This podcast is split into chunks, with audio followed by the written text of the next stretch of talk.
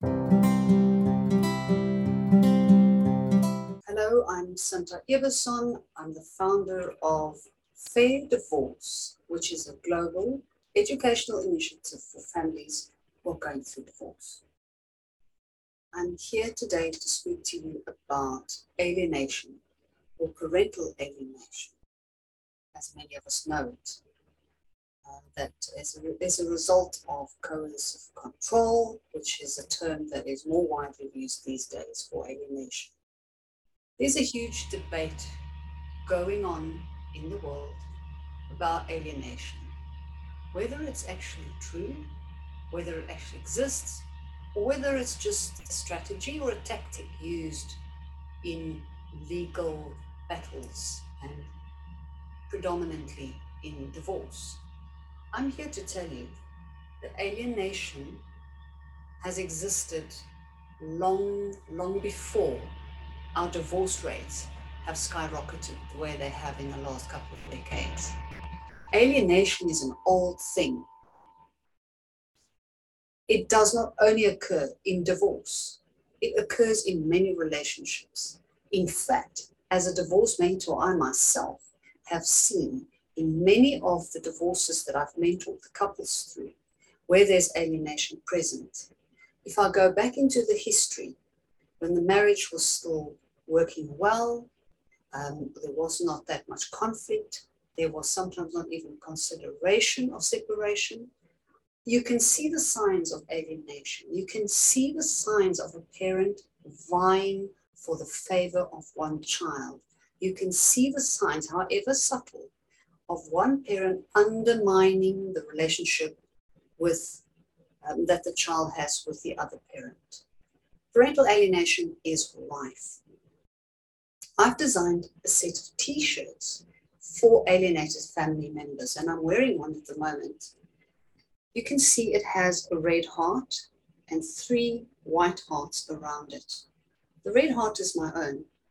And I've got three white hearts around my heart because in my family and extended family, there are three children who have been alienated. Incidentally, in this situation, all three of the children are girls, and all three of them were alienated from their fathers. And the alienator was primarily the mother, and she had support in some of the cases from the grandparents or one of the grandparents. In my family situation, one of these children is a grown woman in her 30s. She was alienated from her father even before she was born. And to this day, he has never met her. None of us in the family have ever met her. And this is the result of interference from grandparents and the mother's inability to stand up to the grandparents. And this whole alienation happened. It's more than 30 years later. And I have a family member out there that don't even know where she is, what she looks like, or how she's doing. And she is totally unaware of a whole side of her family that could have been loving and supportive, that she could have built memories with, that she could have shared a life with.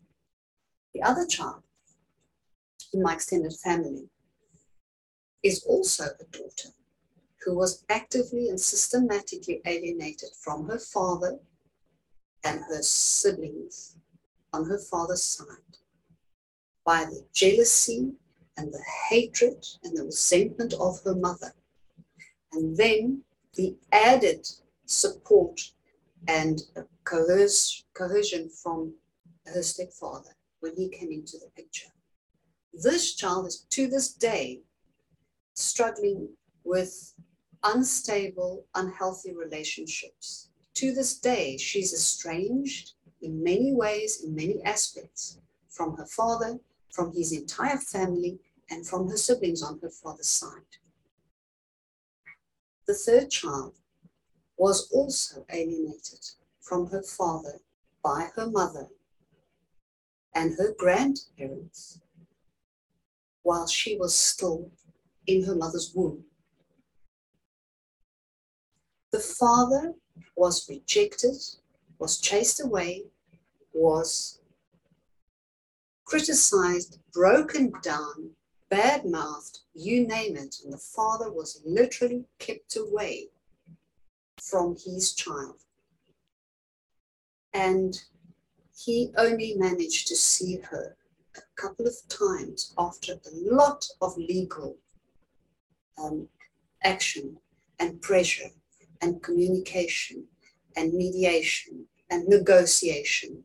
He was finally allowed to see his daughter only in under supervision. And I tell you what, the saddest part is the father of this child has since passed away. And this child is growing up without her father. And the little time that she had to spend with her father, to bond with her father, to get to know her father and his family, was taken away from her. She was robbed of every opportunity she had to spend with the whole one half of her family before the father passed away. I designed these t-shirts for families who have alienated children. And there's a whole series that you can choose from. Your red heart shows the love for your children.